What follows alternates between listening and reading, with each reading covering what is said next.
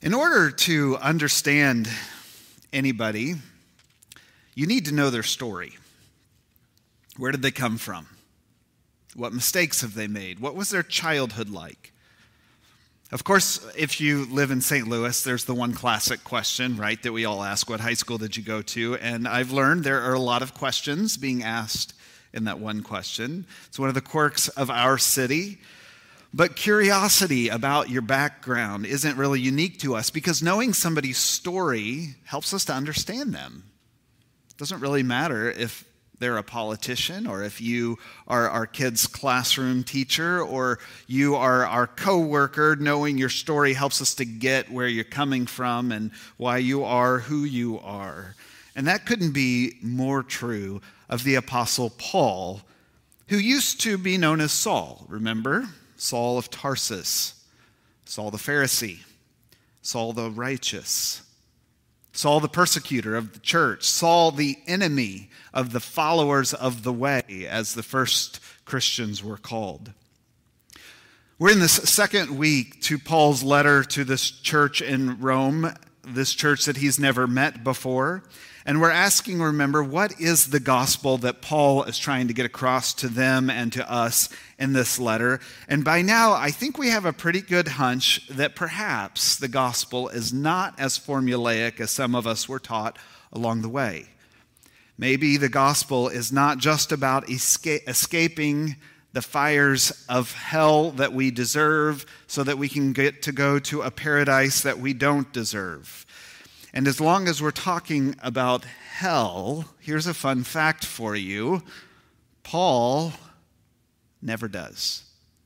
Not once in Romans, not once in any of his writings in the New Testament. He never mentions hell, let alone um, think about it. So just let that soak in for a minute that Paul never mentions it. Paul certainly isn't shy, we know, right? He's not shy about talking about anything and everything that comes to his mind. In fact, some people don't really like Paul because he seems a bit too confident and a bit too pushy in what he does think. But apparently, he does not think at all about hell because it's nowhere in his writings. It's not in his theological vocabulary, which means it's not in his theological imagination, his framework regarding whatever the wrath of God is that we just heard mentioned ago, or salvation. Hell is not part of the picture for Paul. And I want to let you, invite you to really let that soak in. Maybe we don't know what Paul is talking about as well as we once thought. So, in order for us to get at Paul, it, I think, will go a long way if we keep in mind his story, because his story reveals an awful lot of where he's coming from and how he understands the gospel of Jesus.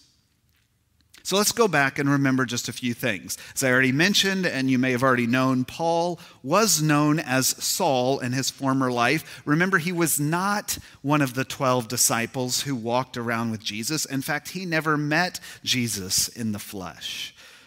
He was this precocious young Jewish boy who didn't even grow up in Galilee or in the Promised Land. Saul grew up out in the Roman Empire in Tarsus. He was a Roman citizen speaking Greek and yet holding tightly to his Jewish identity the way that any minority group would do out in a culture that did not accept them. And so I imagine Saul growing up as this little kid who just loved his Jewish identity and he loved Torah drills, and he probably always had one more star on his chart for his scripture memory than his uh, fellow kids did. Not only that, he probably could recite to you the Ten Commandments forwards and then backwards in reverse. And he could probably tell you the difference between the Ten Commandments recorded in Exodus and the Ten Commandments recorded in Deuteronomy. And I bet you if you didn't know, he'd be happy to let you know what that difference was. He was just kind of that kid. He liked knowing things and getting it right and being right. It, it, just made him feel good. And as far as he was concerned, it was good for you to know too. So it probably wasn't any surprise when he became a Pharisee at a young age. People saw it in him all along. He was just that good and faithful and righteous. At least that's, that's kind of how I imagine him being by the way that he describes himself in some of his other letters. In his letter to the Philippians, remember, he said that if anyone could boast, he could boast more. He was a Hebrew among Hebrews. He was born of the tribe of Benjamin, the tribe of David was born into. As to the law, he was a Pharisee, full of zeal and passion. And when it came to righteousness under the law, right relationship into the law, he was perfect. So when the followers of the way, as the early Jewish Christians were called, started preaching this blasphemy about this guy named Jesus of Nazareth that we crucified and took care of, being the Son of God, Saul was certainly not going to sit idly by and let that distorted truth warp their tradition. In fact, Saul is very first introduced to us at the stoning of Stephen, the very first Christian martyr recorded in the book of Acts. He wasn't part of the stoning, he just watched everybody's coats and got a front row seat to his elders and what they were doing. And so pretty soon he follows course. Paul starts ravage or Saul at the time starts ravaging the church is how the book of Acts describes it, ravaging the church dragging the followers of Jesus off to jail. He was, quote, breathing murderous threats. And he was feared everywhere Christians heard his name. He mentions that part of his life in another one of his letter to the church in Galatians. In that letter, he writes to them, I'm sure you've heard of my former life when I was violently persecuting the church of God and trying to destroy it. I had advanced in our religion beyond many of my people of the same age, for I was more passionate, more zealous for the traditions of my ancestors than my peers. That's what Paul writes about himself. Saul was the quintessential example of passionate religion breaking bad, of religion getting warped and sick. At that stage of his life, he's this picture of how, how religion often starts to work in us and the dead end that it can create when it starts to get warped. You see, Saul, at that time in his life, he's really trapped in this kind of black and white thinking where he sees the world as the good guys and the bad guys, us who are right and everybody else who aren't. We who are the insiders righteous and everybody else, us who are clean and all the unclean out there. That's how he saw the world. And here's the thing it is so similar to the framework that American Christianity has tried to install in so many of us. That framework is so similar to much American Christianity. But something happens to Saul along the way. He's in the middle of his persecution and he's on his way to Damascus when he encounters a presence of God unlike anything he's known. It's the mysterious presence of the risen Christ. And he has this moment where everything he thought was true gets turned upside down on its head. And he starts to realize that in the name of his passionate belief in God, in the name of his religion, he has become a murderer. In the name of the love of God, he has become hate. In the name of being right and correct, he's become deadly wrong.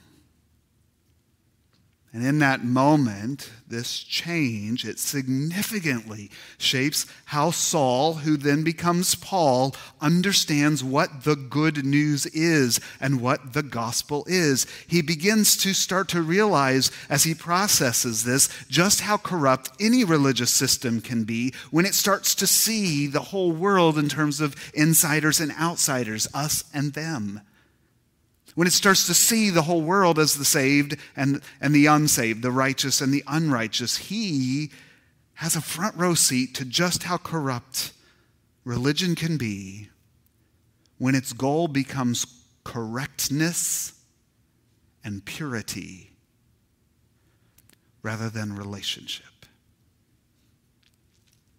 And so, for the rest of his life, Paul becomes this great critic of immature, self serving religion and becomes a, a champion of religion that is exposing and healing what is broken, uh, broken in us. This champion of a religion that's rooted in relationship with the presence of God. And so we see again and again throughout Paul's different letters that faith is not anymore for him primarily defined or recognized by a set of religious codes or beliefs because he's been down that road and he knows how corrupt it can be. But instead, faith becomes defined and recognized by the fruits of the Spirit. It's about our transformation in God, our recreation, our being made new, not about being right and having all the answers.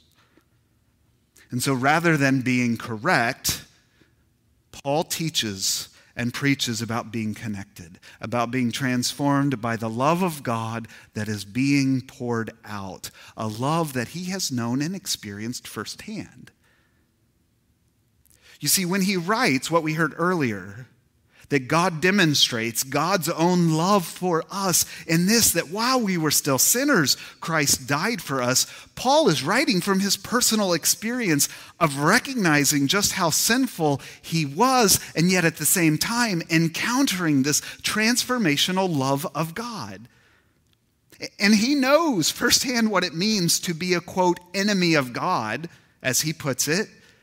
Not because of God's posture towards him or towards us, but because of our own posture towards what God is up to in the world. And yet, at the same time, as our posture pushing against what God is up to, encountering the profound love of God made known in Christ, a love that was already being poured out. You see, these are not just a theological words and systems for Paul. They are personal experience for Paul. He's writing out of his own story. And when you hold his story in your mind, his writings start to take on a whole different life. You see, the one who was once this violent religious zealot who then encounters this radical life changing presence of Christ that reorients everything for him, writes, We have peace with God through our Lord Jesus Christ. Simply by faith, by trusting in God's love that we've discovered, we have access into this grace in which we now stand. That's verse 2. We have been made righteous. And as we said last week, that doesn't be, be, mean being made perfect, but being brought back into relationship with God. That's what he says in verse 9. Through Christ, we have reconciliation. We have restored relationship with God. Verse 11. This has been Paul's experience.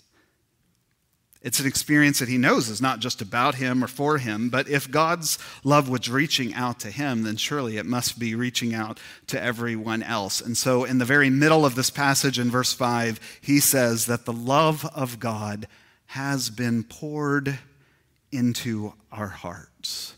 And the form of that verb he uses here is, is one that happened and is ongoing. It's in the past and it is still happening now. He's describing a love that has been and continues to be poured out, the love of God. A love that's being poured in our hearts today, and it will be poured into our hearts tomorrow, no matter how far we turn from God, no matter how blind we have been, no matter how much we are pushing against the very work of God in this world. That love is being poured out, it's offered to you, and it always will be. See, there's nothing you can do to make God love you more because it's already always there. And there is nothing you can do to make God love you less because it is already and always there all that there is is ignoring that love and pushing against it, or receiving it and living through it. And that is what's being revealed to us in Jesus. It's what he shows us. Which actually brings us to one other word and idea that we do need to deal with here. And that's the word wrath.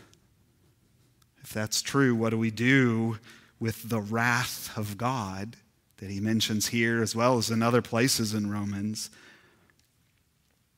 You see, much of what I'm trying to help us do is dismantle the American Christian imagination of, of what even that means the wrath of God. Remember last week how I said maybe we have the wrong picture in our mind about what salvation is. It's not a stick man on a napkin where you're on one cliff and God is on another cliff and you're uh, so far apart from one another. We start with the wrong picture in our mind, right? Well, what if the same is true? with the word wrath? What if we have the wrong picture in our mind? Because you see, often when I hear something like wrath or the wrath of God, what comes to my mind at first is this angry God who is out to destroy us. Almost like this black, angry tornado that's going to land right down in the center of our life and just blow it all up. But what if I've got the wrong picture in my mind of what that phrase means. What if the wrath that Paul is describing is really just what it is like to live pushing against the love of God that is always flowing into our world and the power of that love at work in the world? Remember, that's what Paul was doing for so long as Saul. He was pushing against that. He wasn't living in the flow of God's life and love. He was pushing against it. And eventually, the power of that life and love knocked him off his high horse and blinded him for several days in order to help him begin to see. It was never there to destroy Saul, it was the power of love pushing against the powers of death and destruction that were trying to live themselves in and through Saul.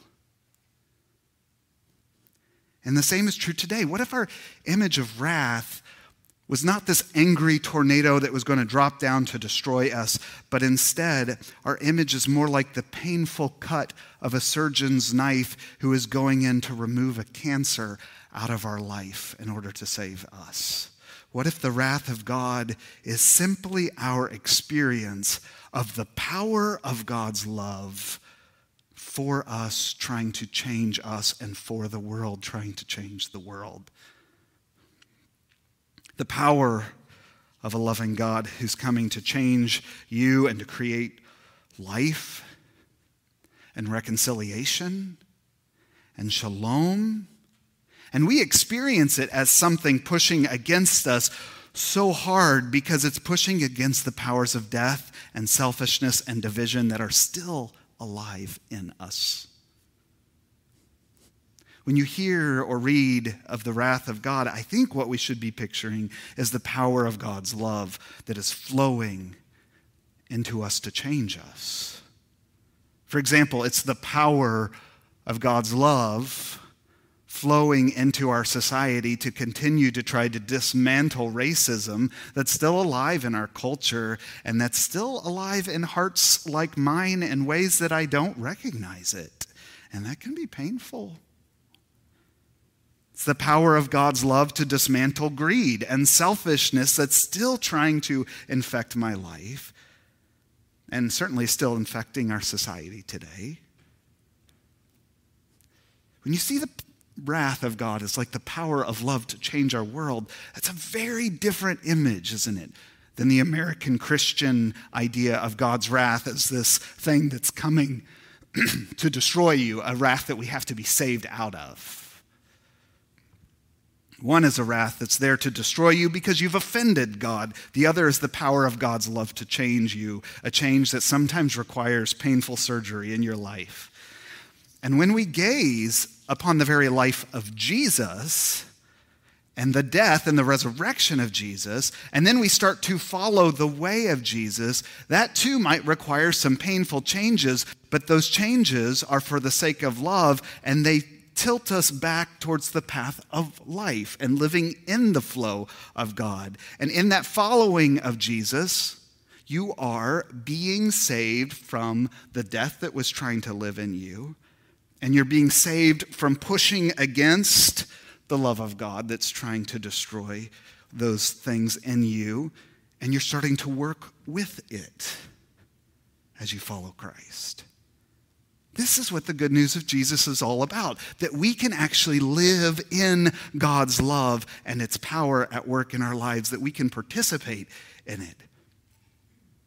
And the same love that was poured out and sparked creation in the very beginning, the same love that was poured out and sparked the sun and the moon and the stars, same love that's in the wind rustling, rustling in the leaves and, and is in the rain that keeps pouring down on the ground to allow things to grow. That same love, it's being poured out in our hearts here and now, this day, and always, and we can live in it and with it so that it can create life and goodness in it.